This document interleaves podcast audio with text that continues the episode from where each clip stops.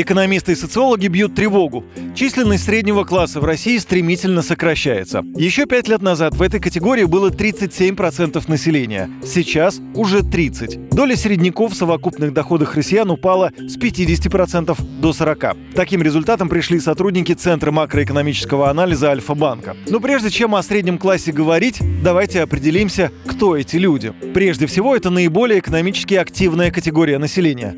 Люди, которые стараются максимально улучшить свои потребительские стандарты, говорит автор исследования, главный экономист Центра макроэкономического анализа Альфа-банка Наталья Орлова среднего класса, она пришла все-таки из, из западных стран, да, из развитых. Это люди, которые покупали квартиры в кредит, покупали машины, они путешествовали, то есть они э, как бы улучшали качество своей жизни. И э, концепция среднего класса, почему вообще в мире такая важная? Потому что когда э, происходила глобализация, международные капиталы, они двигались из развитых стран в развивающиеся, они старались, так сказать, понять, какова численность вот этого динамичного класса в разных странах. Это маркер роста и потенциала, да, то есть, сказал, некоторого аппетита к потреблению.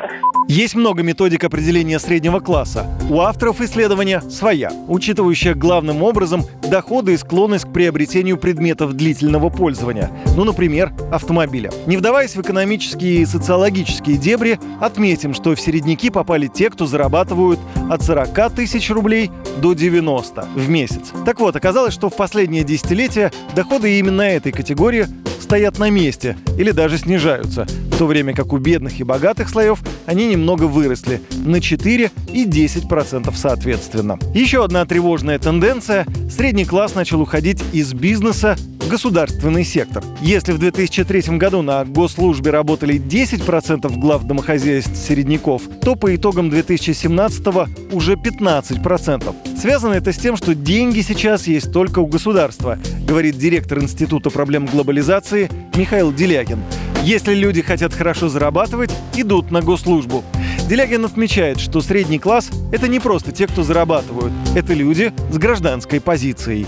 Они добросовестные, они берут кредиты, они вовремя возвращают кредиты, они имеют э, нормальную квалификацию, да, если это не высшее образование. То есть это люди добросовестные и добропорядочные. Таких у нас немного. С начала 90-х годов их доля колебалась в размере 5-7%. Финансисты и маркетологи рассматривают средний класс только по уровню благосостояния, без психологической составляющей. Авторы исследования отмечают, что переход представителей среднего класса в госсектор из бизнеса для страны явление вредное. Это давление на бюджет. Вместо того, чтобы создавать новые товары и услуги и платить с этого налоги, люди, наоборот, становятся получателями бюджетных денег. Еще один негативный момент. Государство конкурирует с предпринимательским сектором, оттягивает трудовые ресурсы, а оно, по определению, менее эффективно, чем бизнес. Это ухудшает перспективы экономического роста в стране. А еще средний класс в России уменьшается не только за счет тех, кто переходит в более бедные категории.